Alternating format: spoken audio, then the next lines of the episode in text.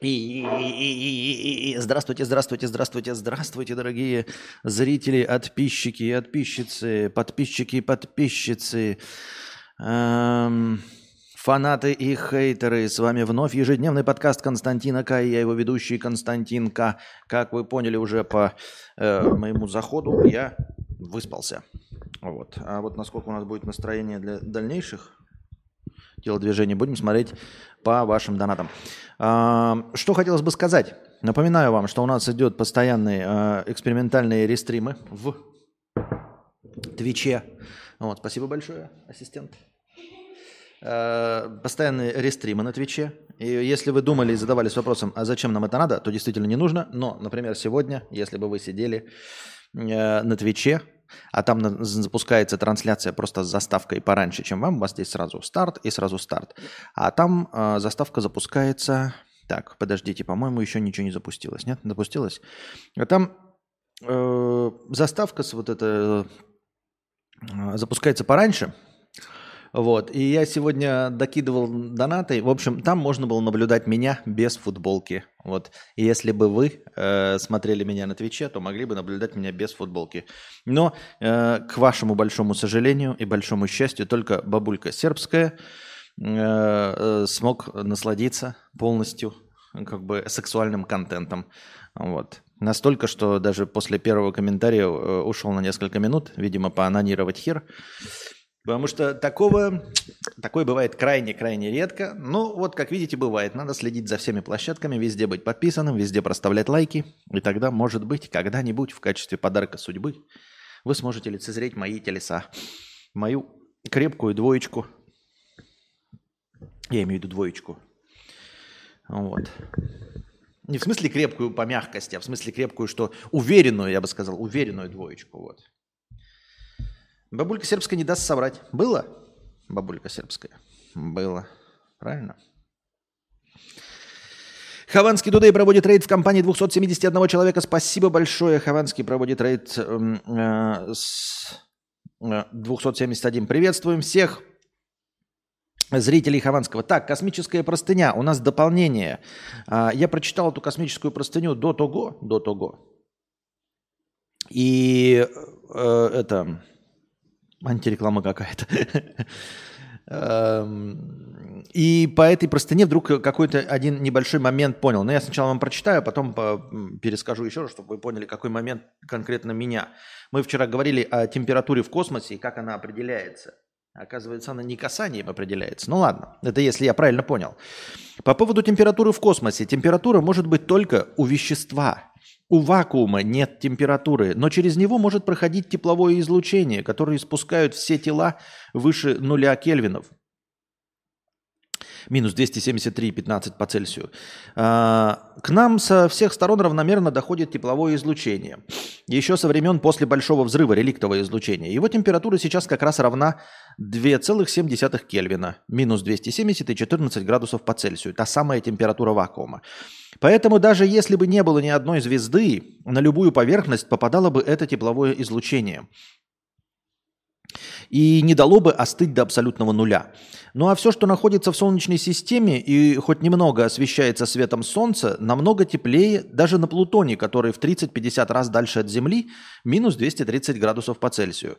Касательно температуры, над Луной тепловое излучение и отраженный свет, Луна отражает примерно 15% света, Солнца обратно пропорционально квадрату расстояния. Но Солнце будет нагревать тебя все равно намного сильнее, чем Луна. Есть ли там молекулы атмосферы? Да, там действительно можно наткнуться на отдельные случайные молекулы из экзосферы, верхнего слоя атмосферы Земли. Их температура 1500-3000 градусов по Кельвину. Но их концентрация там на 12 и более порядков меньше, чем у поверхности Земли. Так что существовать, почувствовать их самих, да их тепло не получится. Про среднюю температуру вещества во Вселенной, если не считать холодную тем, темную материю, достаточно сложно прикинуть среднюю температуру всего стандартного вещества. Оно же барионовое или то, что есть у нас в таблице Менделеева. Около 10% такого вещества находится в звездах, и они очень горячие. 2-40 тысяч градусов снаружи и 10-15 миллионов градусов внутри при термоядерных реакциях. Остальные 90% практически полностью межзвездный газ. Его температура сильно отличается. Есть холодные молекулярные облака 10-20 градусов, 10-20 э, кельвинов а есть горячий корональный газ до 10 миллионов градусов, но вроде бы большая часть имеет температуру 3000, 10 тысяч кельвинов. Но опять же, из-за низкой плотности его тепло не ощутить, даже оказавшись посреди такого облака. В итоге средняя температура вещества точно будет намного выше минус 270, так что до тепловой смерти Вселенной нам еще остывать и остывать. По скриптам, если возникнут какие-то претензии, то сам я не астрономолог, просто люблю слушать лекции и передачи на такие темы. Цифры взял из открытых источников и в интернетах. Ну вот, самое главное, что мы должны были понять вот из этой э, простыни, о чем я вчера совершенно не подумал, я все время подумал, что температура и у меня возник какой-то вопрос, но что-то не до конца. Температура, она определяется э, ну, прикосновением к предмету, вот к, к веществу. Да? То есть я, ну, представим себе э, э, градусник, как я себе его представляю. Вот это как тот градусник, который э, используется поварами для определения температуры э, жаркого. Там, да? Вы вставляете его в, в курицу и определяете, какая температура курицы. Так вот, это железная палочка. И вот она измеряет температуру. То есть все, что прикасается к этой железной палочке, измеряет температуру. Так вот, а, я почему ну, думал, какая температура? Я думал, что вот мы в Луну вставляем, вот в песок Луны условно, и прикосновением определяем температуру песка Луны. Когда мы вытаскиваем, никакого песка нет, соответственно, какая-то небольшая атмосфера все-таки э, присутствует у Луны, как и сказал нам донатор. И вот эта атмосфера дает, ну, поскольку она разжиженная, э, все равно дают какую-то температуру. То есть мы все равно где-то там над поверхностью, как он говорит, в, и уменьшается с квадратом э, расстояние, э, все равно какую-то температуру получим. А в вакууме в космосе, я думал, я думал, что температура определяется вот этими бесконечно редко э, встречающимися в так называемом вакууме э, частицами, которые определяют, ну, что вакуума чистого нет. А на самом деле я не подумал о том, что э, температура-то, то есть сам градусник нагревается благодаря свечению солнца. Понимаете? То есть как бы по-честному и нельзя... Э, в межзвездном пространстве, ну не в межзвездном, в межпланетном пространстве померить температуру.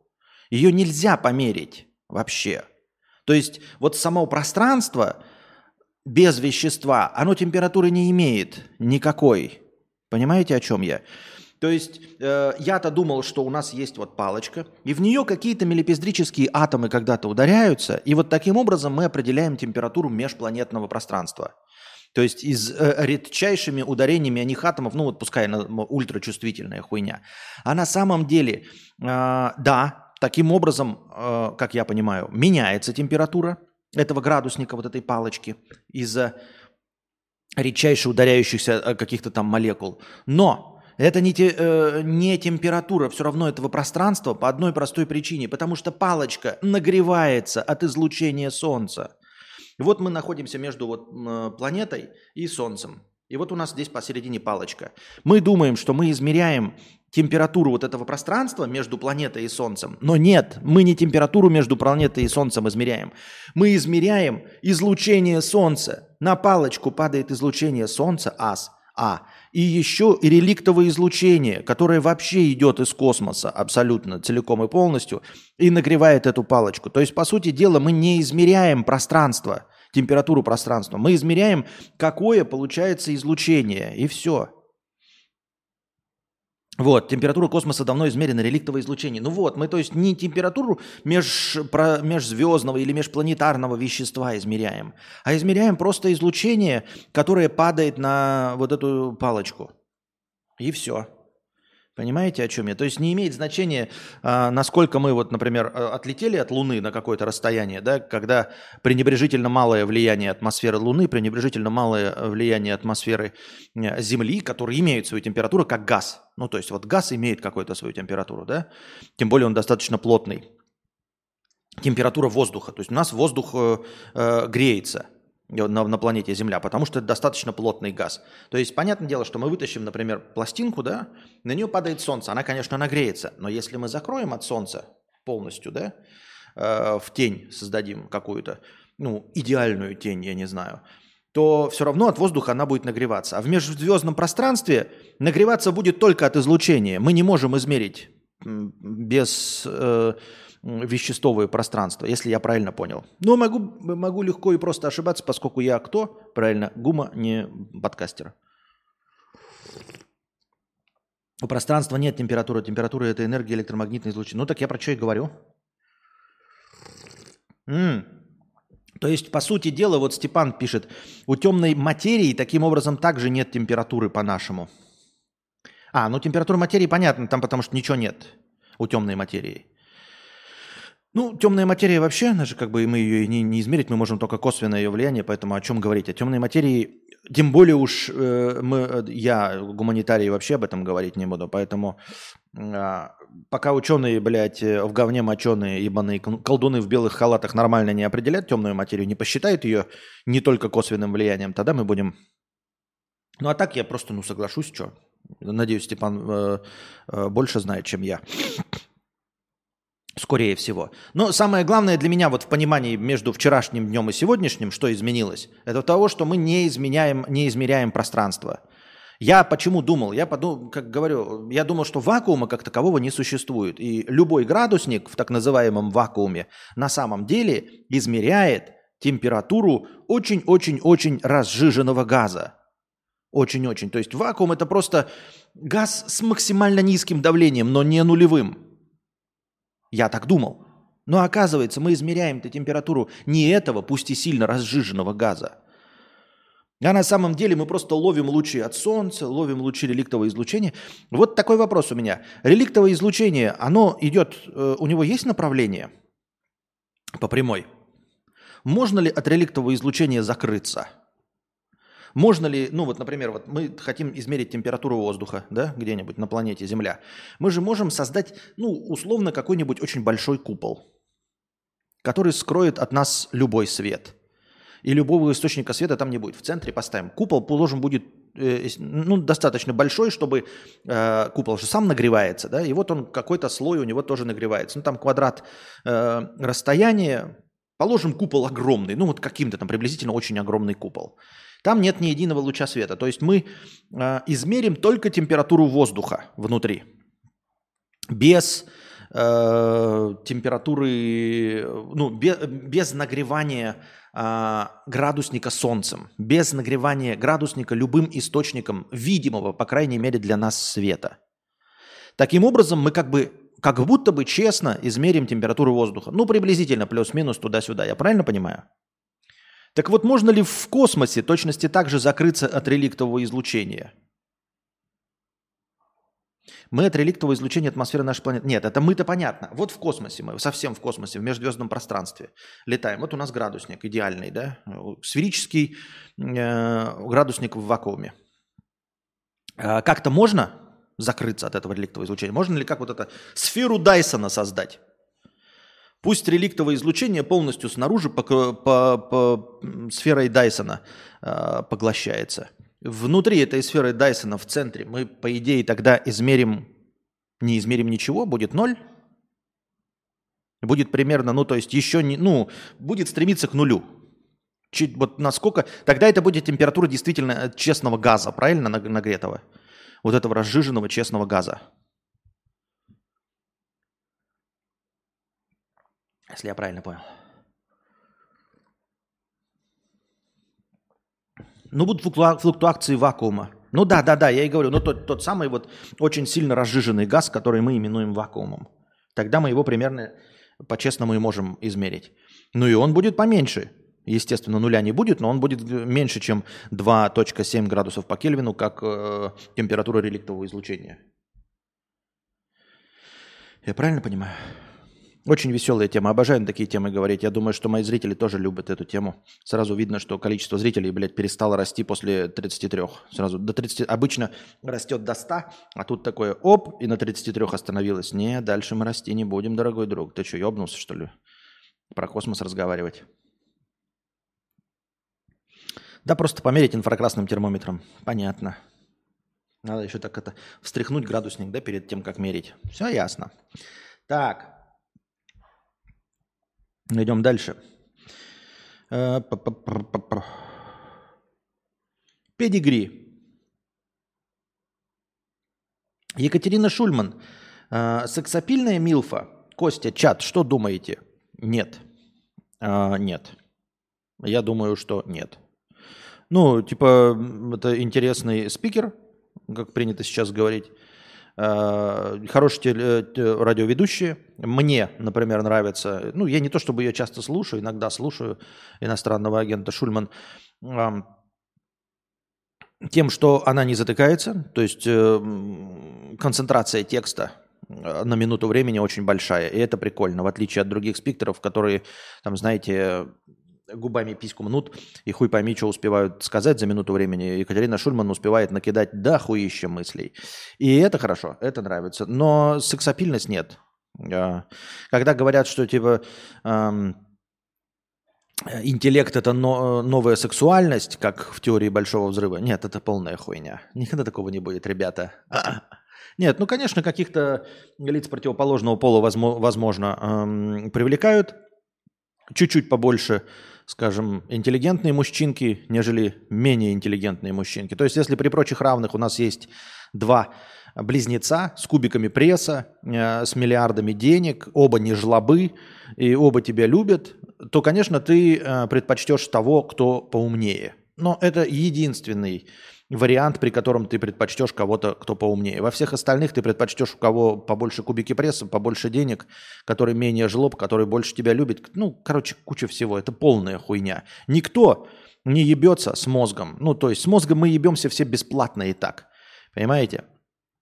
Не надо искать того, кто, кого ты сможешь трахнуть в мозг, потому что такие люди и сами найдутся, и тебе э, поголовно каждый человек, которого ты встречаешь, так или иначе ебется с твоим мозгом.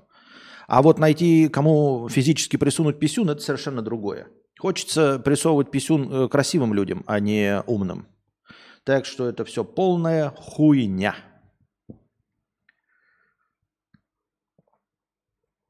Если интеллект как доминантность, типа академик с баблом и связями, то интеллект привлекает, конечно. А если нет, а если с баблом и связями а, красивый, с кубиками пресса и э, щедрый, а рядом интеллигент без всего этого. Ну, очень умный, ну, пиздец, ну, просто вот Хокинг вместе с Перельманом и Екатериной Шульман. Что-то мне подсказывает, что нет. И в обратную сторону мужчины точности также не выбирают э, нифига интеллектуалок. Да нахуй интеллект нужен? Что с интеллектом делать? Э, чтобы развлечь себя э, ну, какой-то интеллектуальной задачей, я могу почитать книжки, написанные умными людьми. Мне с ними ебаться не надо. Я там заплатил 200 рублей за книжку, почитал. Посмотрел документальный фильм, просто посмотрел кино, поиграл в игру, вот я и нашел себе пищу для ума. И нашел себе... Э, с чем поебаться моему мозгу. А человеки нужны для другого, я считаю. Garmin Fenix 7. Топ или хуйня, пишет Педигрис один, за 1 евро. Стоит брать, Костя чат? Garmin Fenix 7. Что можете сказать, ребята, про эти умные, в умные дюжи часы? Я тоже хочу себе какие-нибудь э, дюжи в умные часы, но на iPad и Apple Watch Ultra у меня нет денег. Ух. Garmin Fenix 7. Ну и что? Блять, у меня опять все открывается на вьетнамском языке. Я не понимаю. Google знает, что у меня русский аккаунт. А, мне пишет все на русском языке, но результаты выдает вьетнамские. Ну, чтобы что? Ну, что мне с этим делать, а, товарищ? Да чем так делать-то? Вот где он, блядь? Инструменты. На всех языках. Только на русском, пожалуйста. И то, магазины все равно выдаются на этом. Выглядит прикольно, но вот я не знаю, какой размер у этого Garmin Fenix 7. Я просто, мы когда проезжали мимо этого, мимо мимо мимо мимо мимо Сайгона, мы там зашли в магазин, я парочку часов сфотографировал, которые подходили мне по размеру на мою маленькую рученьку. А вот этот Garmin Fenix 7, он может быть огромный, и на моей руке будет просто пиздецки, каким ог- огромной дурой. Ну, 15 миллионов, ебать, 16 даже считай. Это 60 тысяч рублей минимум, да? 60 тысяч рублей минимум. Вы что, гоните, что ли? Какие 60 тысяч рублей? Сейчас посмотрим, сколько на Яндексе. Ну, во Вьетнаме 60 тысяч. Ну, тут 77 400, да? Но это ёбнуться можно. 77 400.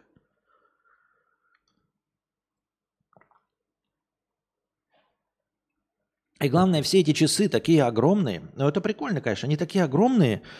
Они делаются на кого? Ну, вот на Дэйва Батисту, но Дэйв Батиста не интересуется умными часами с GPS-навигатором, мне почему-то кажется. Вот люди, которые покупают часы за 80 тысяч рублей, это, ну, это люди не с большими запястьями, почему-то мне кажется. Это не качки какие-то. У качков нет таких зарплат, чтобы покупать. Ну, есть, конечно, но в сравнении это приближительно мало. Потому что от СПИ Вьетнама. Понятно.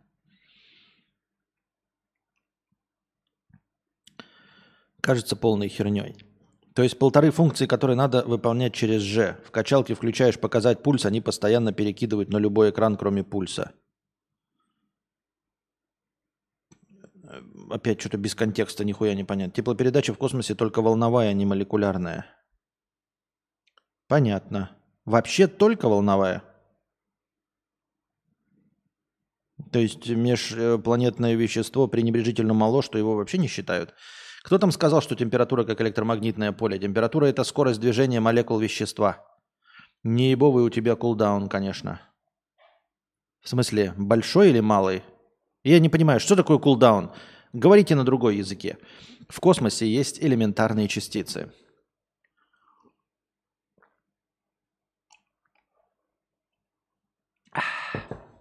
Так. С вами хуй просышь. Так. Мохнатая собака 5 евро. Мохнатая собака у нас, кстати, на каком? На шестом месте получается, да? В списке топ-донаторов. Э, думать во время секса о собственной смерти или о том, какое же ты просто животное, это норма? А о том, что вы Адам и Ева, застрявшие во временной петле хтонического развода на грехопадение. Короче, для тебя норма, слушай. Ебать. Но если ты молодой, 16 лет, да, со своей пассией пытаешься не кончить в первые 10 секунд, то тут как бы любые, эм, любые способы хороши. Кто-то вспоминает, ну, представляет голой свою бабушку. И в связи с этим немножечко у него возбуждение спадает, и он кончает не на десятой секунде, а на 12 секунде.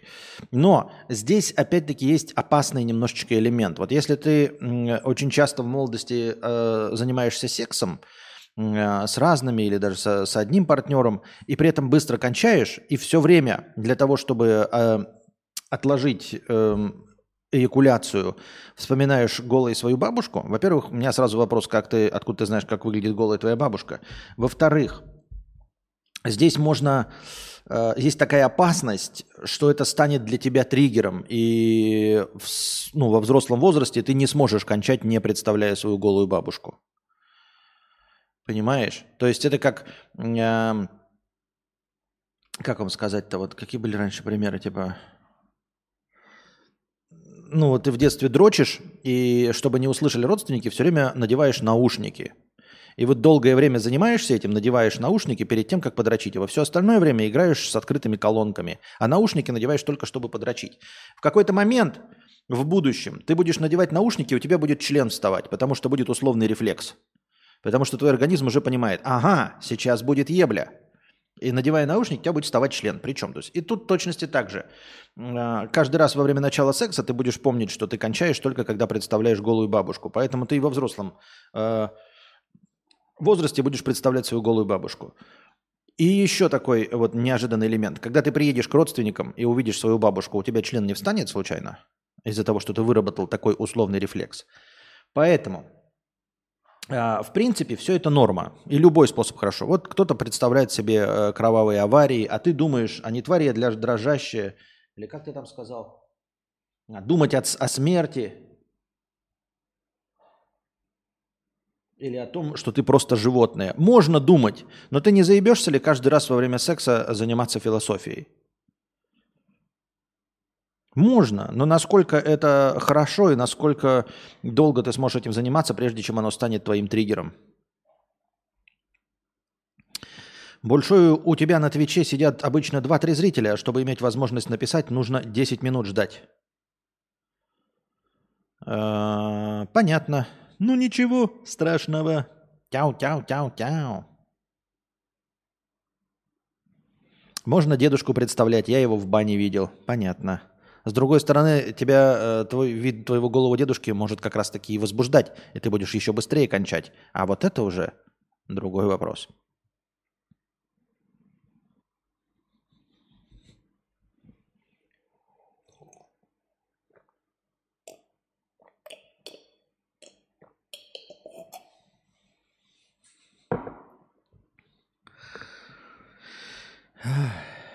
Так.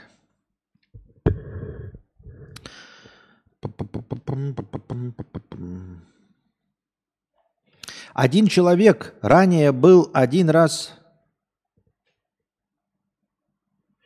Один человек ранее был один раз долго в браке, а другой человек ранее был два в коротких отношениях.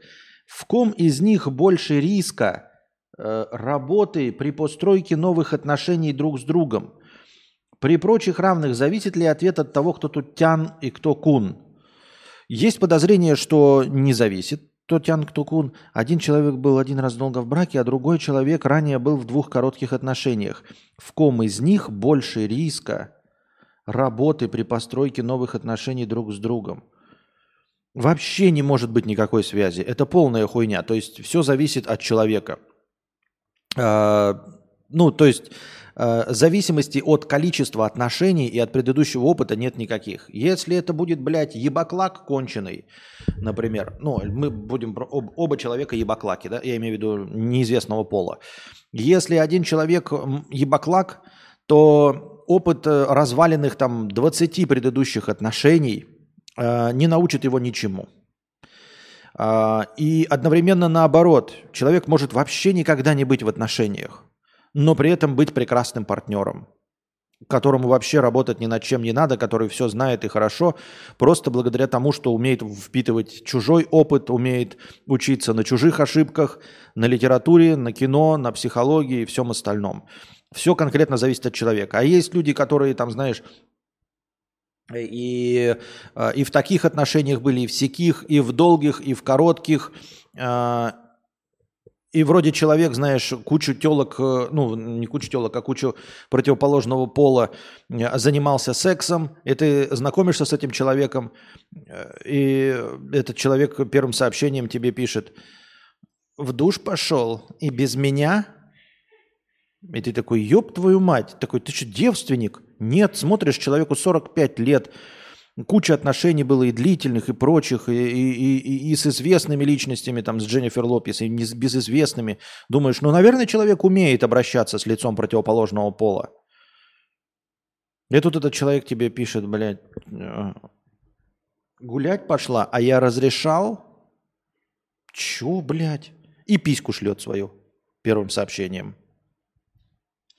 Так что нет, все зависит конкретно от людей.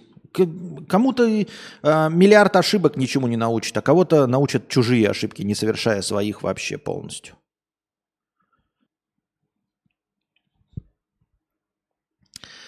Так.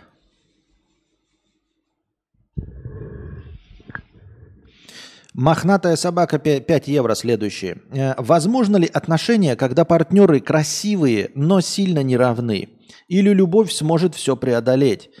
И спасать кого-то стоит, а позволять себе... Что, блядь, как много навалено вопросов, говна. Давай еще раз.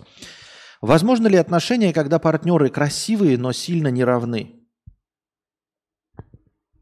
Красивые, но сильно не равны. Короче, эм, отношения возможны между подходящими друг другу партнерами.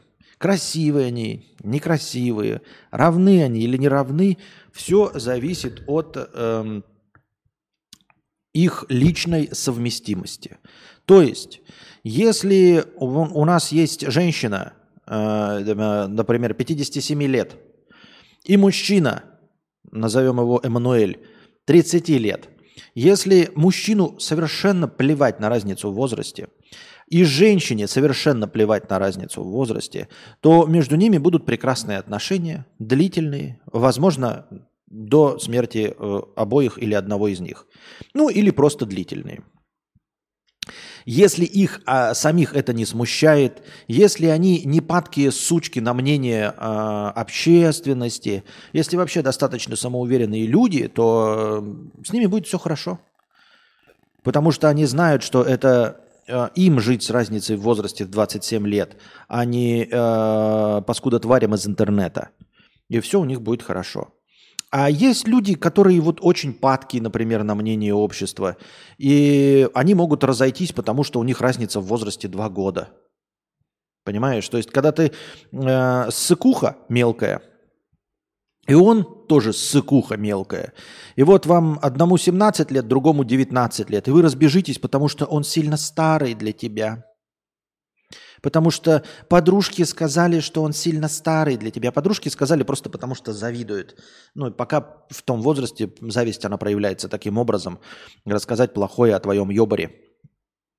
Или что он ей писал, или что он к ней приставал, в общем, что-нибудь такое, что он ее недостоин. Ты потом с ним разбежишься, и так получится, что она первая будет, кто с ним трахаться. Ну, в общем, я к тому, что э, э, все зависит от личностей, и все. И вот как, смотря какая разница. Если человек э, богатого не смущает э, бедность другого человека, то, то, понимаете, смотрите, какая штука. Эм, вот я иногда задумывался о таком, знаете, вот если человек богатый, и, например, есть телка, которая бедная, да, например. Ну или наоборот, женщина очень богатая, и, значит, бедный э, мужчина. И вот он, говорят, вот, э, он будет, э, значит, с э, ну, доить из тебя деньги. Например, говорят, будут доить из тебя деньги. И я вот подумал над тем, что когда мы говорим реально богатый, мы же не имеем в виду человека, блядь, с джипом или с двухэтажным домом. Мы имеем в виду настоящих богатых людей. Вот и я задаюсь вопросом. Вот положим, Илон Маск найдет себе ультрабедную телку с, большой, с большим количеством семьи, ну там какие-то, блядь, родственников ебаных, 25 человек пусть будет. Пиздец, да? И она бедная, и она будет доить из него деньги. И чё? Вот и чё? В том плане, что у него же этих денег настолько до пизды, что даже если она будет доить из него и всех своих родственников а, содержать на эти деньги, а, которыми она доит, он этого все равно не почувствует даже близко, понимаете? Какая проблема э, вообще между вот богатым и бедным? Вот если действительно богатый человек, почему вот богатая женщина не может взять бедного мужчину? Вот она реально богатая. И вот, а он, значит, значит это, никогда богатым не жил. Он будет транжирить твои деньги. И он будет транжирить ее деньги. Он будет покупать себе автомобили. А у нее настолько до пизды денег, блядь, что как бы похуй, что он их тратит, понимаете?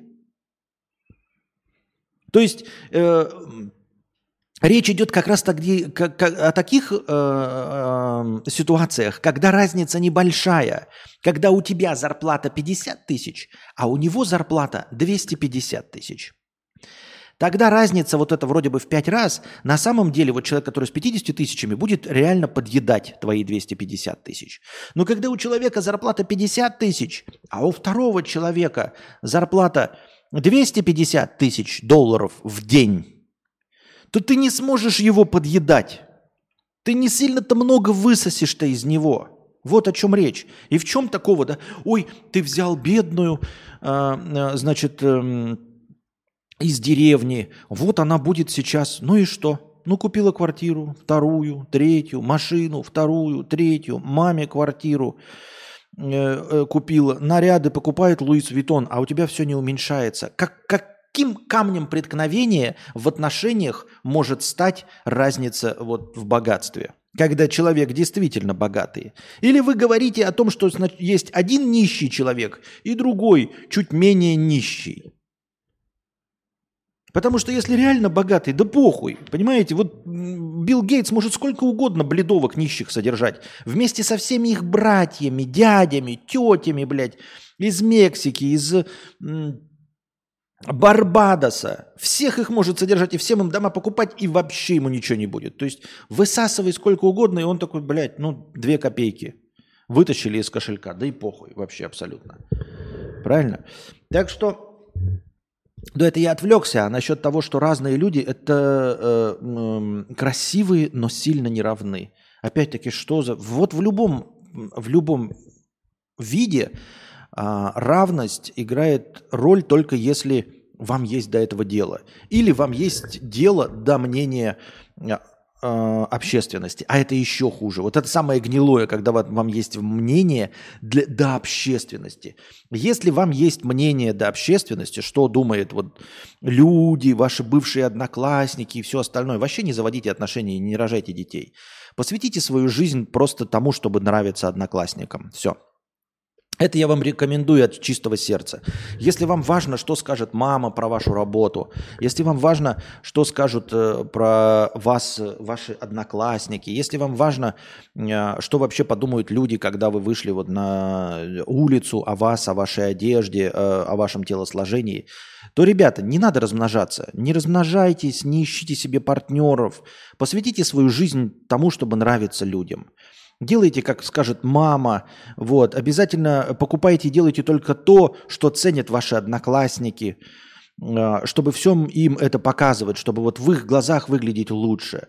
Вот. И делайте все, что нравится общественному мнению. Это будет лучше, вы сделаете мир лучше, вы станете счастливее. А главное, весь мир и ваши мамы, и одноклассники очень станут счастливее из-за того, что вы посвятите себя тому, что они хотят из вас сделать. Потому что, ну, понимаете, это каждому приятно. Вот ты живешь такой, да, и думаешь, что твоему однокласснику пишешь, вот ты лох, блядь, занялся, стал художником, а надо было стать программистом. И вот этот человек берет такой, слушай, ты прав, и становится программистом, вместо того, чтобы быть художником тем, кем он мечтал быть.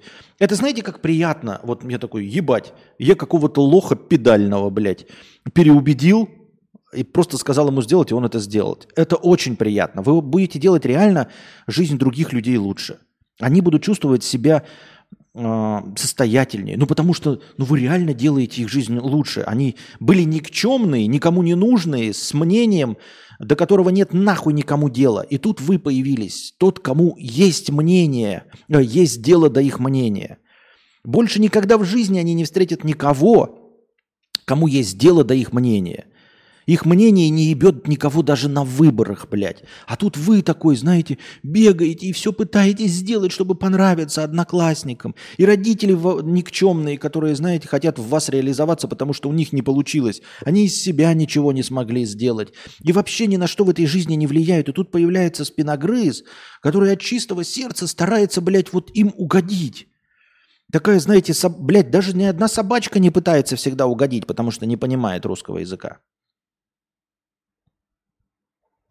Вот такая фигня. Так что, если вам есть мнение до остальных, то просто посвятите свою жизнь их желаниям, воплощению их желаний в вас. Или любовь сможет все преодолеть. Да нет, это может и не любовь преодолеть. Причем здесь любовь? А спасать кого-то стоит? Я, блядь, не понимаю. Я хуй знает. Ну вот Анастасия спасает жучков из луж. Ну спасай, блядь. Я хуй его знает. Что это за вопрос? А позволять себя спасти. Блядь, если ты тонешь и тебе кидают э, спасательный круг, я думаю, что да, позволяй себя спасти. И я, ну, окей, да. Если кто-то хочет оплатить тебе рехаб, а ты алкоголик или, э, не дай бог, наркоман, и тебе хотят оплатить очень хороший реабилитационный центр, воспользуйся этой помощью. Обязательно. Не понимаю, в чем вопрос. Пример. Богатая образованная гражданка и бедный неграмотный беженец. У кого проблемы э, с башкой? Если проблем с башкой нет, то ничего не будет. Я говорю, проблем с башкой, э, если у вас есть проблемы с башкой, то вы не сможете, даже если вы вам обоим вот 18-20 лет, вы из одной школы с одинаковым доходом, вы все равно разбежитесь. Потому что слушаете одноклассниц. Она слушает одноклассниц о том, что он бледун. Он слушает однокла- э, одноклассников, что она блядка. Э, что она с ним ради денег, хотя у него в кармане 500 рублей в день, а у нее в кармане 400 рублей в день. Они разбегутся. Если у вас проблем с башкой нет, и вы 73-летняя э, бабулька, а он 32-летний вы немецкая 73-летняя бабулька с бизнесом, а он 32-летний э, молдаванин без образования, э, если вас ничего не смущает и вы счастливы, даже если нет искренней и честной любви, у вас все получится. В зависимости от того, какие ставятся цели. Вполне возможно, что вам хватит для отношений каких-нибудь вонючих трех месяцев. Потому что вы богатая немецкая бабулька. Вы можете менять этих беженцев как перчатки – и три месяца вы получите, будете получать удовольствие от этих отношений. Захотите дольше, все будет зависеть только от ваших э, тараканов в голове. Если, э, во-первых, беженец не, не, не обязательно будет сосать из вас деньги. Во-вторых, он может сосать, а вам может это нравиться. Все зависит от личных тараканов в голове. Это все, больше ничего нет. Шанс есть у любых отношений, если люди хотят построить отношения, а не упороться в свои комплексы. И все. Я так думаю, мне так кажется. Напоминаю вам, дорогие друзья, что при достижении хорошего настроения впервые нуля мы включаем последний рывок. Я смотрю количество прожатых в Ютубе лайков, умножаю его на 10 и добавляю в качестве хорошего настроения – А пока сейчас прожато 23 лайка и зрителей у нас 57. Почему-то иногда, когда я запускал э, утренние стримы, они заходили. Но вот сегодня утренний стрим почему-то не заходит совершенно. Даже по количеству зрителей, даже до сотки не добегает. Вот. Так. Идем дальше.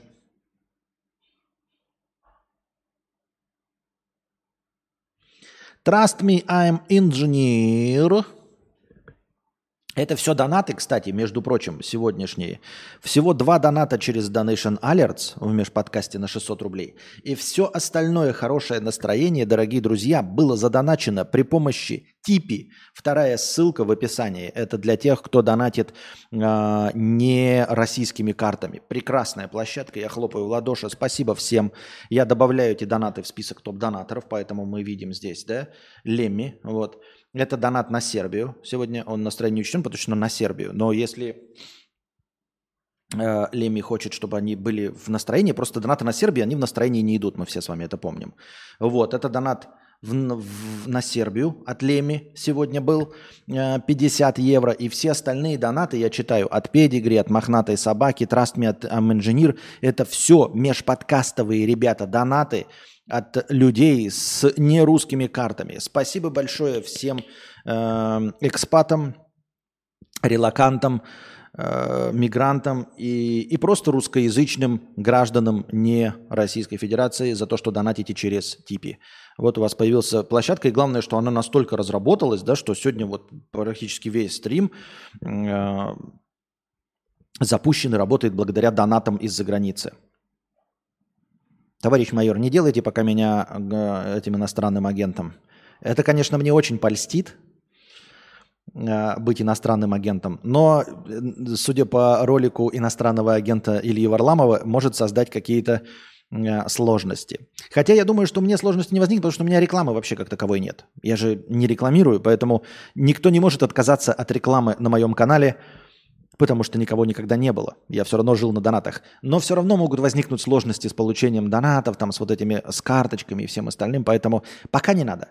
Но если сделаете, то так и быть. А, я не знаю, вдохновлюсь тем, что я с такими великими людьми в одном списке, как э, э, иностранный агент Дмитрий Львович Быков, иностранный агент Екатерина Шульман, иностранный агент Александр Штефанов. И банный насрал. Так.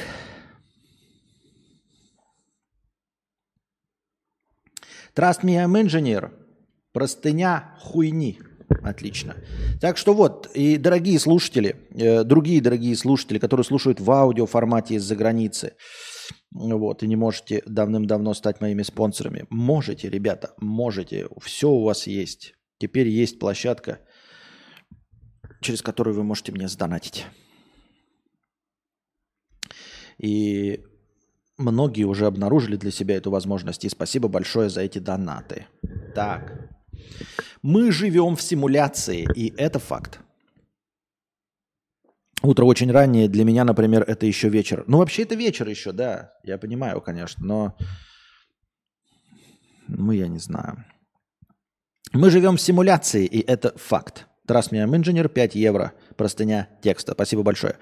Да, Костя, на прошлом стриме обосновал, почему ему похуй, живем ли мы в симуляции, и я этот ответ принимаю. Но здесь мы запускаем мысль.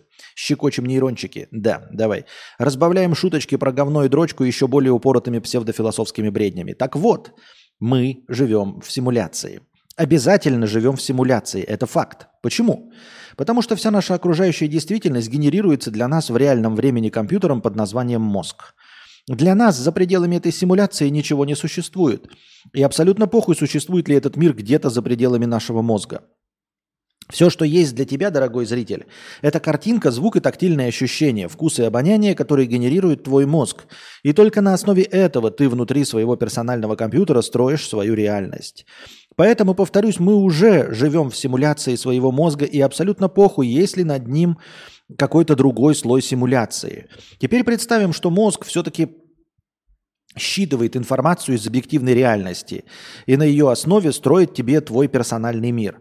Но из чего состоит эта реальность? Из базовых частиц, кварков, бозонов, струн и прочей еще более мелкой э, очкошности. А какие свойства есть у всех этих частиц? Координаты в пространстве, во времени и куча перемен, описывающих их текущее состояние – то есть информация. Как ни крути, объективная реальность целиком и полностью состоит из информации, а значит, по сути, является симуляцией, запущенной кем-то намеренно или сформировавшейся самостоятельно, следуя законам Вселенной, но симуляцией. Хотя само слово «симуляция» является спорным. Можно ли считать симуляцией мир, если для его обитателей он максимально реален? И можно ли вообще говорить о какой-то э, жизни или смерти в симуляции? Если и жизнь, и смерть и наше сознание полностью симулируется, насколько они реальны. Существует ли смерть? Отсылка к моей давнешней простыне про смерть. Ну и хуйню написал, скажете вы, петух, и будете правы, как и я. На этом откланиваюсь и съебываю нахуй. Нет, ну слушай, э, здесь на самом деле рассуждение не о реальности симуляции, и даже, может быть, о философии, но не столько, не, не столько об этом, сколько о разнице в терминологии. Ты просто говоришь, что э, поскольку мозг э, в любом случае обрабатывает информацию, то любая информация, э, поступающая в него, есть симуляция. Так это мы ограничены просто тем, как мы воспринимаем мир. То есть как таковое у нас вот нет обоняния, зрения, слуха, у нас ничего этого нет. У нас есть просто разные датчики, фиксирующие разные изменения. Поэтому в этой, как, блядь, в этой концепции, в этой парадигме все будет симуляцией, как ты и сказал. Запущено кем-то намеренно или сформировавшееся самостоятельно. Нет, под симуляцией мы все-таки, да, давай более приземленно мыслить и менее, точнее, более приземленно и более фантастически. То есть так будем мыслить, как это может быть применимо именно в научной фантастике. То есть, если концепция, которую ты сейчас описал, не применима в научной фантастике, то она и нахуй не нужна. То есть то, что ты описал и говоришь, что вообще есть только информация, то, в общем-то, эту же информацию, саму информацию никто не симулирует, то почему ты называешь это симуляцией? Мы симуляцией назовем а, то, что искусственно создано кем-то, не само по себе образовалось, Потому что когда ты говоришь, что вот на, вообще в наше восприятие мира, наше восприятие действительности, ту картинку, которую мы с вами рисуем и э, ощущаем, трогаем, нюхаем и слышим, это все просто э, потоки информации от пяти разных источников чувств. Правильно? Зрение, обоняние, что там, слух, тактильность и что-то еще я забыл. Э, и вот мы все это ощущаем. А, любое положение в пространстве, это вот, вот датчик нам показал, да, что здесь есть у нас какое-то давление, ощутилось э, в координатах таких-то x, y, z и продолжительное время э, вот с такой-то по такой-то секунду, и мы вот это вот ощутили. Это данные все. Идут нам в мозг, обрабатываются, и э, по идее это можно, конечно, все подменить. То есть любые эти данные условно э, на этапе прохождения от пальца до этого можно подменить. С чего мы взяли, что вообще в любой точке нашей э, нейросети нас э, данные не подменены. Ну, то есть вот у нас куча есть, глазам идут куча проводков, к рукам тысячу проводков, к ушам тысячу проводков.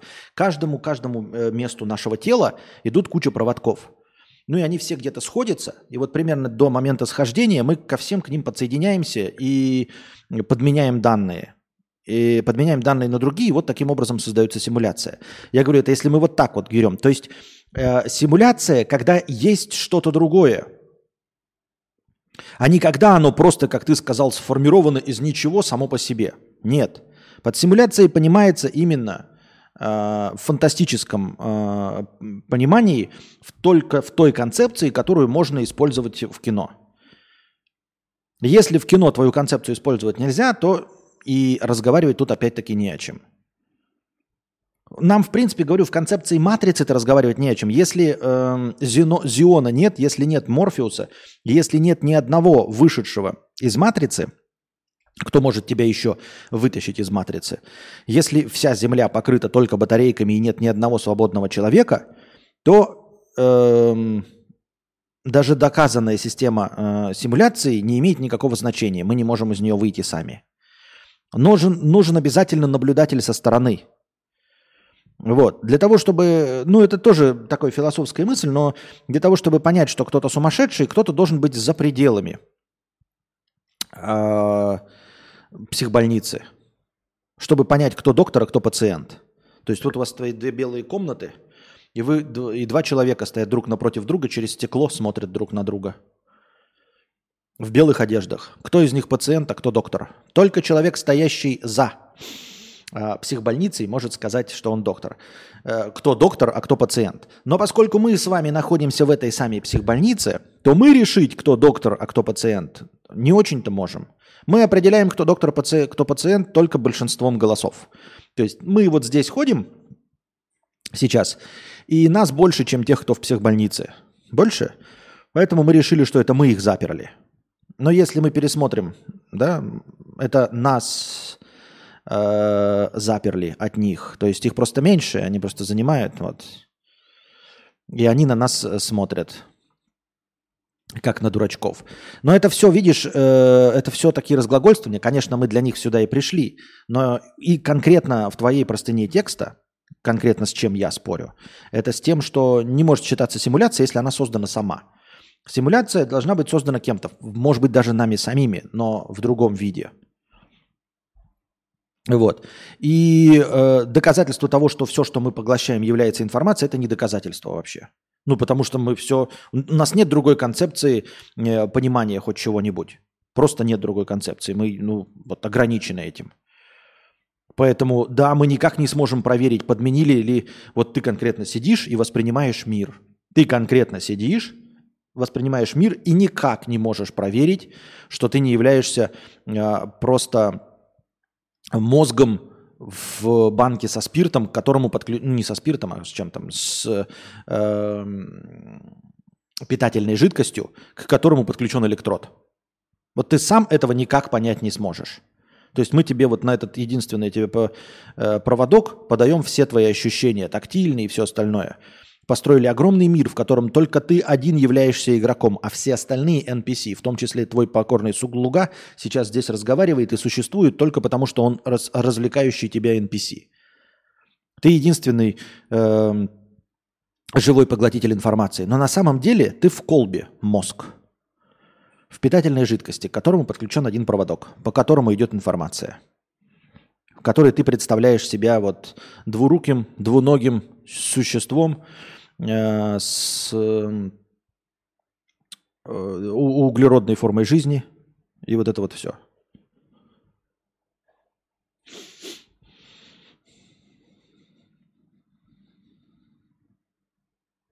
Кто сильнее, тот и доктор.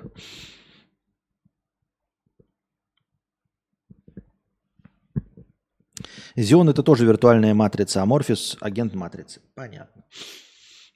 Это не такая веселая концепция, как преподносится. Ну, она нормальная, живучая, но не веселая совершенно. Так, идем дальше.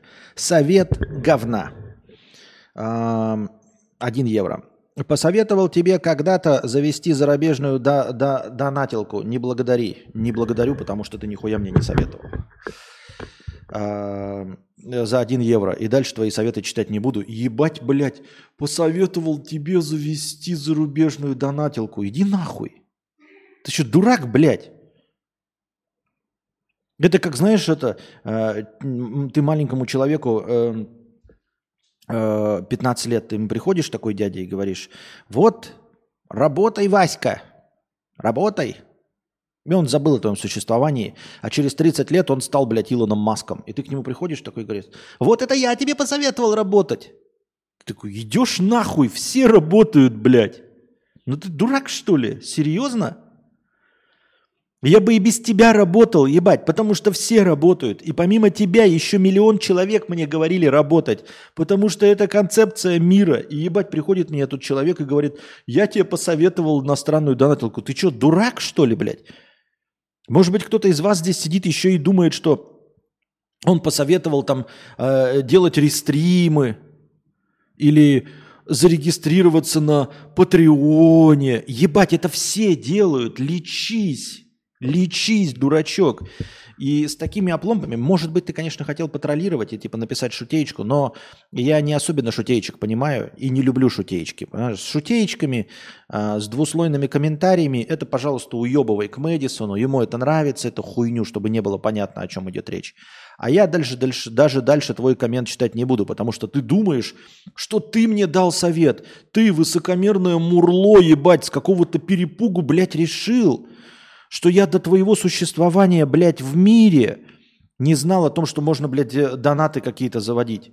Я завел донаты, потому что куча людей писала, что у них есть потребность в этом, потому что у них есть иностранные карты. Когда критическая масса людей, которые э, пишут о том, что у них есть не российская карта, которой они не могут задонатить Donation Alerts, только тогда я завел. И заводил до этого. И все. Полная хуйня, Нихуя себе захожу, тут как чел кого-то оскорбляет. Добро пожаловать на стримы Константина К. Так вот, что тут происходит? Да, человек пишет, я завел вторую ссылку, ну, типа Donation Alerts. А, в большинстве случаев Donation Alerts принимает и иностранные карты. И можно с иностранных. Но иногда возникают проблемы. Поскольку, как ты видишь, я не очень популярный человек. Поэтому у меня не то чтобы очень много людей, просто статистически сталкиваются с проблемой донатов через Donation Alerts. Но иногда такое пишется. Естественно, каждый понимает, что нужно добавлять какую-то другую площадку. Да? Э, вы можете обратить внимание, что э, все вот эти донаты, которые приходили к тем, кто брился на лысо от Мелстроя, они, кстати, не Donation Alerts. Вы обращали внимание? Они через Donate Stream. И эта площадка у меня тоже есть. Вот. И человек приходит, и когда-то он писал, типа, заведи иностранную эту. Один из тысячи, один из тысячи пишет, э, писал мне, что можно завести иностранную площадку. Э, и вот я ее завел. Не после его совета, а просто потому, что набралась критическая масса. И он теперь мне говорит, поскольку я тебе этот совет дал, то слушай мне мой второй совет – и я думаю, идешь ты нахуй, блядь. Это не был твоим советом. Не делай добра, не получишь говна. Давай полезный совет и убегай. Да это не полезный совет, понимаешь, Никстр. Я сейчас тебе даю э, полезный совет, Никстр. Разбогатей. А вот разбогатей. И вот если ты, сука, блядь, разбогатеешь, я к тебе приду, блядь, домой и скажу, слушай, ты же по моему совету разбогател, а ну-ка давай миллион. Ты скажешь, пошел ты нахуй. Правильно? Потому что это не совет, блядь, разбогатей. Ты скажешь, я разбогател. Я скажу, ну вот ты разбогател, потому что я тебе советовал разбогатеть. Ты скажешь, ты что, охуел, что ли? Я, блядь, тут трудился. Я, блядь, здесь богател. И, и просто из-за того, что ты в какой-то момент до того, как я разбогател, озвучил эту мысль, ты теперь от меня что-то требуешь? Шоп ты нахуй, скажет Никстер, правильно? И будет прав.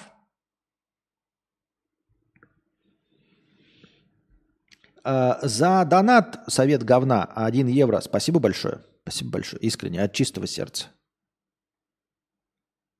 Леми 50 евро на Сербию я уже добавил. Вот у нас э, э топовый донат от Леми. Так. Идем дальше. Па-пам-парам. О, у нас дошло до красного настроения. Ребята, мы включаем последний рывок. возвращать. Что-то с интернетом сегодня очень все плохо, дорогие друзья. Постоянные отвалы происходят. Я вижу это. Постоянные провалы. Надеюсь, буферизация большая и позволяет вам э, слышать без перерывов, но хуй его знает. Так вот. Э, ладно, что в принципе на стримах у тебя происходит? На стримах я просто веду разговорный подкаст. Общаюсь с зрителями. Э, на первом месте отвечаю на донаты. Э, потом отвечаю на синие э, вопросы в синем разделе чата на Ютубе. Вот, отвечаю на вопросы в чате Твича, естественно. Мы просто ведем беседы, основная задача которых – развлечь нас мыслительной деятельностью. То есть мы все равно что обсуждаем для того, чтобы запускать у вас мысли. То есть если ты развлекаешься не тем, что просто наблюдаешь, как меняется какая-то картинка или кто-то играет, а хочешь еще раз, не то чтобы что-то новое узнать или почерпнуть у меня какие-то знания, нет, а просто запустить у себя какой-то мыслительный процесс в качестве развлечения. Тогда ты здесь сидишь и слушаешь. А, слушаешь все, что я несу. Иногда это содержит какое-то зерно истины, иногда это полная хуйня, а, кринж и ебаторика. Не забываем, что я человек без образования, у меня э, и, и, и внутренний я гуманитарий, но тем не менее – задаются какие-то вопросы, я пытаюсь из себя э, выжить ответ. И этот мой ответ может натолкнуть тебя на новые размышления. Пусть это будет про отношения, про тянок, про что угодно, но главное, что у тебя запускается свой мыслительный процесс. Ты либо такой, ага, а правильно сказал Константин. Действительно, вот все, что я и думал, и он озвучил. И ты это запомнил подумал над этим э, перед сном, на досуге. Или наоборот, какую же хуйню несет Константин К. На самом-то деле. И вот как на самом деле, ты теперь лежишь и в постели думаешь, например, а как на самом деле перед сном? Вот Константин К. сказал такую про космос, это же была полная хуйня на самом-то деле. Вот так. И ты лежишь и думаешь, и вот таким образом себя развлекаешь. Такая у нас основная задача. Чат-рулетку запускали? Нет. А, последний рывок. Смотрим на количество прожатых лайков. Где оно у нас там? 41. Умножаем на 10, получаем 410. Хорошего настроения. Дмитрий Александрович, 300 рублей с покрытием комиссии. Костик, не буду ходить вокруг да около. Ты же любишь кино. У меня, возможно, тривиальный вопрос, но все же. Вот я смотрю фильм. Голос, звуки и все такое. Как производители готовят фильм к разным странам? Понятно, что это разные звуковые дорожки, но мог бы ты раскрыть эту тему? В каком виде выходит фильм? Как я себе это представляю, могу ошибаться, но я смотрел тоже в Ютубе, читал что-то поскольку так более-менее поверхностно интересуюсь кино. А, раньше, раньше в советском кинематографе звук вообще не писался. То есть он писался, но его никогда не использовали. Его использовали скорее как информацию в советском кино. Именно поэтому э, все актеры и все голоса переозвучены. В большинстве случаев теми же самыми актерами. Просто они потом приходят на студию после окончательного монтажа, по сценарию сидят и в микрофоны озвучивают. Именно поэтому голос, голоса в советском кино прекрасно всегда слышны, всегда равномерны, всегда идеальны, потому что они всегда разговаривают вот на одинаковом расстоянии от микрофона, вне зависимости от того, шепчут они или разговаривают громко, там все настраивается, все прекрасно и хорошо. Звук даже фоновый не записывался, и именно из-за этого э, на Мосфильме существует одна из, наверное, не на одна из, а самая большая в мире, э, я не знаю, как она правильно называется, база по имитации звука. То есть на Мосфильме есть огромные цеха, где записывается фоновый звук.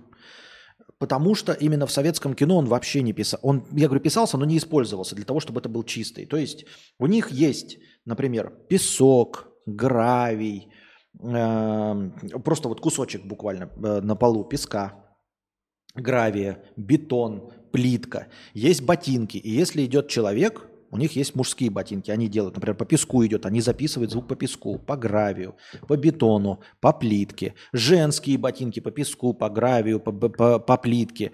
Текущая вода, э, окна, двери, то есть просто вот буквально окно сделано, и вот если кто-то в кадре открывает окно, они записывают, как он окно открывает. Сильно бьет и все остальное. Двери разные, большие деревянные, большие железные, замки разные, навесные, как они звучат, как внутренние замки звучат. И множество других э, вещей, вещей, как вы знаете, э, в саунд-продюсинге как-то э, называется, когда ну, вы создаете какие-то звуки не настоящим источником.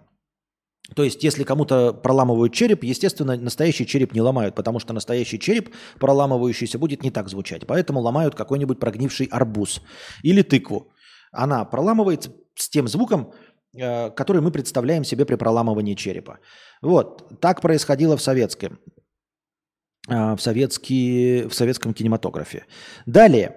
А, вообще в идеале в современном мире поставляется тебе фильм, естественно, ну и в полной озвучке иностранной, а, чтобы понятно было, с какими голосами как звучит, но также исходник. Исходник – это готовый фильм с подложенными всеми фоновыми звуками, то есть топот копыт, драки, все остальное, но голоса приглушены чтобы можно было наложить и идеальный дубляж. А, иностранное кино вообще, насколько я знаю, только в редчайших случаях переозвучивается. В большинстве случаев э, сейчас с современными микрофонами, там, петличками скрытыми, вот этими пушками, которые направлены, как вы видели, которые иногда попадают в кадр, э, звук пишется сразу. То есть... Э, я не знаю, может это в угоду натуральности, то есть если актер бежал, и вот он запыхался, то э, звук пишется сразу, потому что когда он будет в студии записываться, это будет нереалистично. Хотя есть, например, э, наши, э, поскольку школа советского дубляжа и постсоветского российского, она самая лучшая в мире, тут никак не поспоришь, потому что нигде больше в мире нет такого опыта дубляжа. Вы не поверите, там в Китае их везде там пишут субтитры, дубляжом никто не занимался, кроме Советского Союза, в таком объеме, в таком масштабе. Поэтому существует и школа дубляжа, и актеры дубляжа, которые занимаются только этим, занимаются только исключительно тем, что озвучивают э, английских, ну, в смысле, иностранных актеров. А, есть некоторые студии, есть режиссер дубляжа, который заставляет актеров сыграть то, что нужно. Вот он слушает и говорит, ты правильно сказал, неправильно которые, например, заставляют актеров, если актер бежал и сейчас говорит, они заставляют его прям, вот ты пробегись, вот ты должен пробежаться, запыхаться, и потом включили запись, ты по сценарию читаешь. если а, человек, например, висит, там на руках, скажем, да, ты не можешь просто руки поднять. Они сделают так, чтобы ты висел на чем-то. Чтобы ты говорил, и у тебя голос был вот напряжен ровно так, как если бы ты висел. То есть, если актер в кино висит, то нашего актера дубляжа подвешивают за руки, и он говорит вот в таком подвешенном состоянии. Вот. Ну и, естественно, у них там множество хитростей, чтобы позволить даже непрофессиональным актерам иногда в качестве приглашенных гостей прекрасно сыграть, как мы все с вами знаем, когда мультики выпускаются, приглашают каких-то там Егора Крида озвучить, там Поперечный, еще блогеров, которые тоже мелкие роли какие-то озвучивают, потому что там профессионалы с этим работают. Они могут обработать звук, они знают, как заставить человека короткую фразу сказать так, как им нужно. Но, тем не менее, они обладают и профессиональными знаниями, которые позволяют вот записывать все очень четко и классно. А, поставляется звук, как я уже сказал, фильм и как я себе это представляю, поставляется именно с всем фоновым шумом, чтобы записывая только голоса, накладывая их, вы получили вот идеальный результат. Именно поэтому дубляж зачастую наш, э, вне зависимости от перевода, звучит лучше. чем оригинальные звуки.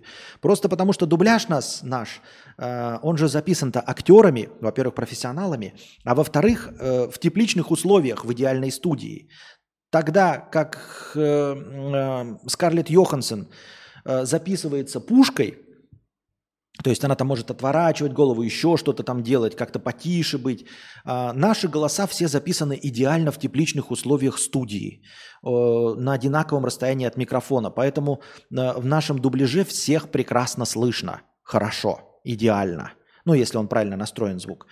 А в американском кино, если вы начнете его смотреть, э, даже если вы знаете английский язык, вполне возможно, что вы часть из этого будете пропускать и проглатывать просто потому, что ну, звук не так хорошо записан.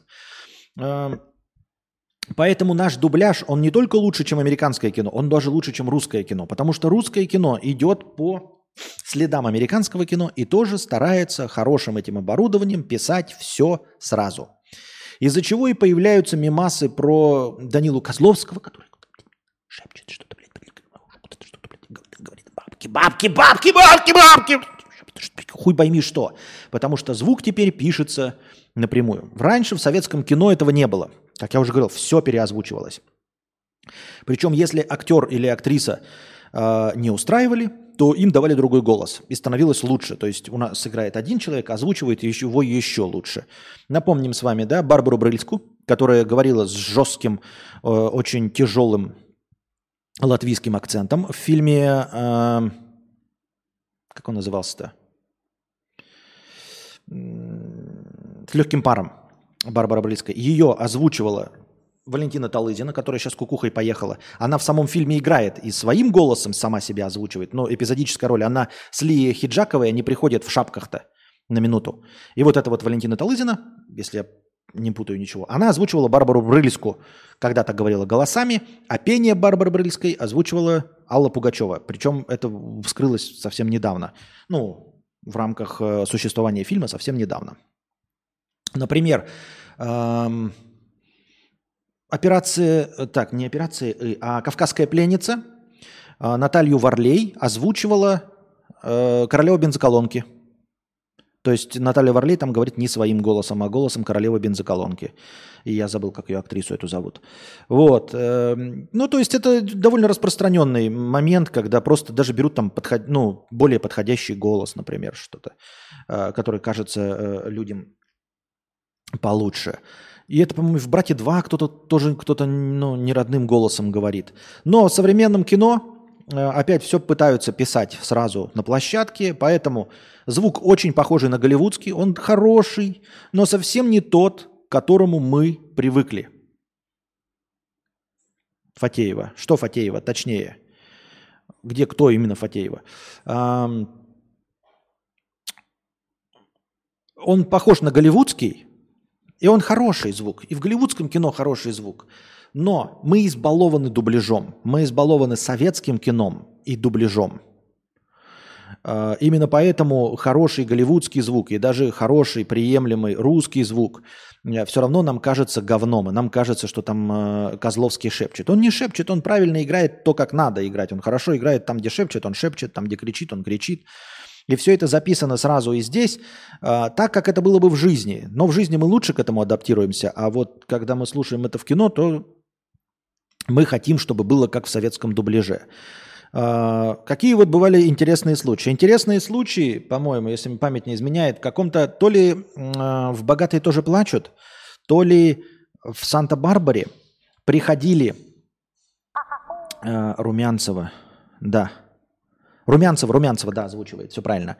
А, это королева бензоколонки. Ну и девчата, которые... Ну, у нее очень такой э, звонкий голос, как раз девичий, поэтому он лучше подходит под, под всех этих романтичных, романтический студенческий голос.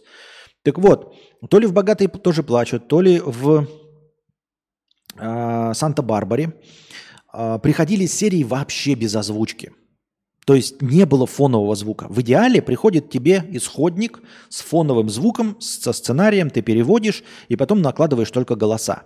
А там приш, приходили вообще без фонового звука, то есть немое кино. И дубляж э, приходилось не только дублировать голоса, но и э, все фоновые звуки. Естественно, Почему так произошло? Почему ну, не попросить другую копию? Потому что а, раньше же не было интернета. Это сейчас тебе 4К копии возьмут и пришлют в какой, в какой угодно момент времени. И, и ты можешь э, э, обновлять свои файлы э, очень быстро благодаря интернету. Раньше же этого не было. Начало 90-х, представьте себе. Какие-то тебе копии присылают. Сериал у тебя идет. Скорее всего, это было что-то вот идущее прямо в прямом эфире. Типа «Богатые тоже плачут», но еще не кончилось. И либо «Санта-Барбара». И тебе приходят серии, тебе их нужно выпускать. А они вообще без звука. Без фонового, абсолютно без любого звука. У тебя сценарий есть, конечно, но фонового звука нет вообще. И ты новую копию можешь запросить, но она, блядь, из Америки будет еще две недели лететь. А тебе уже надо выпускать, потому что серии идут каждый день. И поэтому им приходилось не только голоса озвучивать, но и все фоновые звуки. Естественно, такого качества, как в советском кино, добиться невозможно, если у тебя серии выходят почти каждый день. То есть на постпродакшене, когда готовится советский фильм, вы можете озвучить там и птичку пролетевшую, и листву отдельно, и топот, и двери, и машины, и все это в несколькими слоями перезаписывать, и все у вас будет прекрасно. Это будет саунд-дизайн в чистом виде, все прекрасно и хорошо. Но когда у вас выходит э, сериал э, каждый день, то а, они записывали только основные звуки. То есть буквально открывание дверей, топот, то есть тук-тук-тук-тук-тук, и все, и голоса. И если мы, возможно, сейчас прям в Ютубе можете поискать э, старые серии, какие-нибудь отрывки, там это слышно. А, то есть ты смотришь, и вроде бы все норм, но не норм. Что-то не так со звуком, а не так, потому что человек заходит в полной тишине, и слышно только его топот в полной тишине. Ик, ик. Здравствуй, Сиси. Здравствуй, София. И все. И других звуков никаких нет. Ни шумов ветров, ни машин, ни вентиляторов, ничего. Очень скудный звук. И когда ты сейчас смотришь это, и прикольно, и ты понимаешь, что вот он озвучен на пустое место абсолютно. Вот до такого доходило. Но это вследствие технического несовершенства связи, потому что серии шли, и тебе сразу надо было их озвучить. Естественно, если нормальный полнометражный фильм, даже если он полностью без звука, во-первых, вы можете попросить копию со звуком, ну или звук там прислать, я не знаю, как там это технически отдельно или нет, с другой стороны, вы можете полностью переозвучить. Э, у Мосфильма был и есть эм, а, ресурс для полного переозвучания фильма, если звук потеряется совсем. И профессионалы, которые умеют этим заниматься, конечно, есть. Но, тем не менее, вот с сериалами происходило так. Эм, это все, что я знаю про передачу звука – я с вами поделился. Принял, тогда скажу факт, который недавно узнал. Делать холодный кофе – это как два пальца обоссать. Работаю баристой уже третий месяц. В стакан со льдом 70% молока, а остальное эспрессо. И все, айс-латте готов. Остальное дерьмо в Старбаксе также делается, просто соотношения разные. Да я знаю, что это, это же вьетнамский кофе, ну, типа, не считается, ну, кто-то считает, что вьетнамский кофе – это вот просто кофе со льдом. Я спрашивал Лукиреева, диктор такой, им дают готовый переведенный текст с расписанными эмоциями, максимум видео губ актера. Я думал, что дикторы первее всего смотрят фильм, оказывается, не так. Я тоже обожаю фильмы, хочу связать себя с этим. Поступил и учусь на режиссера. Поздравляем тебя с этим. Почему ссылка на стрим после завершения выглядит как ссылка на прямой эфир? Из-за этого бот в ТГ отказывается конвертировать видео в аудио. Я не знаю, почему так. В ТГ существует бот, который создает аудио из ссылки. Так вот, эта ссылка стала по-другому выглядеть, и бот перестал ее распознавать. Пишет, это прямой эфир, я не могу распознать. А ты знаешь, как делай? Невозможно. А, значит, заходи на стрим и не бери вот эту ссылку сверху. Нажимай на «Поделиться» на Ютубе, «Поделиться». И он дает короткую ссылку u.tu.b. И там короткая ссылка идет всегда. Я точности так же делаю. Ну, то есть иногда у меня бывает, когда запись, там, например, прохерится, э, не знаю, сейчас это работает, но буквально месяца два назад я так делал. Да, верхняя ссылка, еще очень часто бывает, что э, ссылки воспринимаются как плейлисты, еще что-то. Открываешь видео, в том числе трансляцию, нажимаешь «Поделиться» внизу, и вот когда он «Поделиться» тебе выдает ссылку, вот именно эту, она не та же самая, что сверху. В аудио через несколько часов прямой эфир в видео превращается. Вот, видите как. Ну все, дорогие друзья, на этом мы заканчиваем. Так, НР 50 рублей на одну повестку про пятикопеечника, она должна быть первой. Нет, ну уже все, мы ушли в глубокий минус. Э, надеюсь, вам понравился сегодняшний подкаст. Э, надеюсь, что мы сегодня еще раз продолжим. Накидывайте в межстриме, в межподкасте. Э, Все настроение будет учтено.